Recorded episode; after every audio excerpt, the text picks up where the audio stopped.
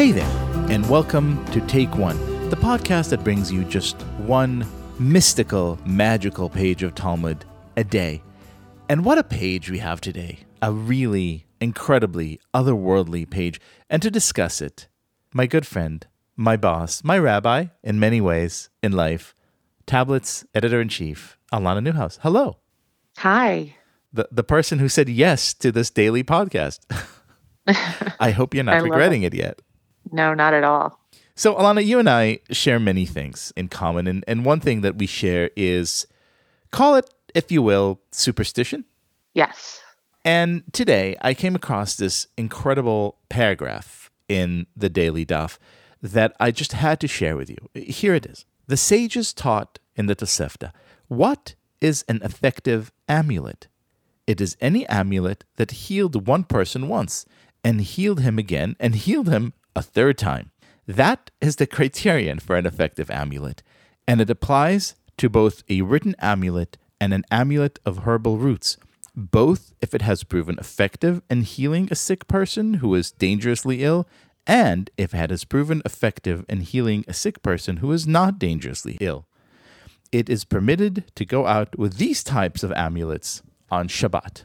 So, in other words, the Talmud seems to be telling us something kind of like interesting and funny and almost contradictory. It says, like, well, of course we believe in magic, but let's be rational here. You're only allowed to wear it if the magic's proven to work. What do you make of this? I mean, I guess for me, the really fascinating wrinkle is in the period of time before the amulet's power is proven, because that's the time when you have to have faith, right? So you are trying an amulet and it hasn't yet worked. But what the Talmud is telling us is, is that one should be constantly engaging in the idea that amulets might work and maybe even constantly trying out new amulets. I mean, I, I particularly because well for two reasons one because i think that there's an assumption on the part of some people that judaism is hyper rational and comprehensively rational and that amulets wouldn't even be you know, a red string or a khamsa or an eye, um, maybe a, a, modern convention or maybe a, a something that was a marketing specific, ploy, right? Yeah, exactly, or like some fashion statement. But the truth is, is that the notion that material life could be a container for mystical power is rooted in our most essential texts. So the first thing to do is to know that like the idea of believing in this stuff is not great is not foreign to Judaism. And not only that, but they give you instructions for how to believe in it. Right.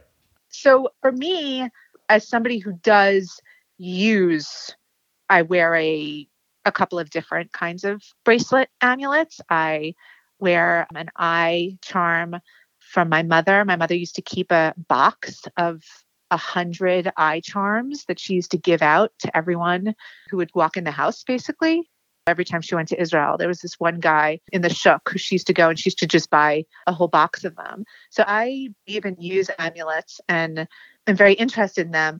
But I guess I, I have to be honest, I've never been scientific about my amulets. I, am sort of thinking that maybe I should be. Like maybe I should keeping a spreadsheet of whether or not my amulet has worked once, twice, three times. And if it hasn't, start switching them out. Well, that puts you in, in a totally different category because if you have several amulets, as you do and as do I, then you have to wonder which amulet brought about which good fortune. Yeah, that's where I feel like the spreadsheet could come in and maybe useful. I, I, think there's there's probably an app for that somewhere, a an amulet uh, efficacy uh, measurement tool. Totally, I, I, would love an app that actually allowed you to track your amulet. So um, let me ask you this: in conclusion, I love what you said about Judaism having its material, mystical traditions and, and how these two are intertwined. And yet, you are right. There is a certain kind of preparatory mindset required here, which is the mindset of, of faith, of actually believing this thing might work. A lot of people are listening right now and saying, come on, guys, like you, you, you got to be kidding me with this kind of talk. Is there any kind of exercise that you could offer for anyone who may be still skeptical to approach kind of amulet wearing 101? How do we go about, if we've never done this before, and prepare ourselves for the possibility that these things might actually work? I think maybe you don't have to. Maybe part of the reason for the scientific method here is that the proving happens in the experience. And if an amulet or what happens to you when you wear it or use it makes you believe, then you now believe. I love that. In other words, that is the faith generating tool rather than faith being a precondition. Exactly. Amen to that. Alana Newhouse, thank you so much for joining us. You're welcome. Thank you.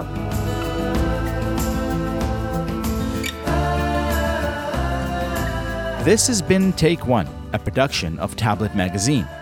If you enjoy this show, please go and rate and review us on iTunes or whatever platform you use to listen to podcasts. Each week, we'll be releasing new episodes, Monday through Friday, covering the entire weekly portion of Daf Yomi. I'm your host, Liel Leibovitz. Our producer is Josh Cross, and our editor is Paul Ruest. For more information, go to tabletmag.com slash take one or email us at takeone at tabletmag.com.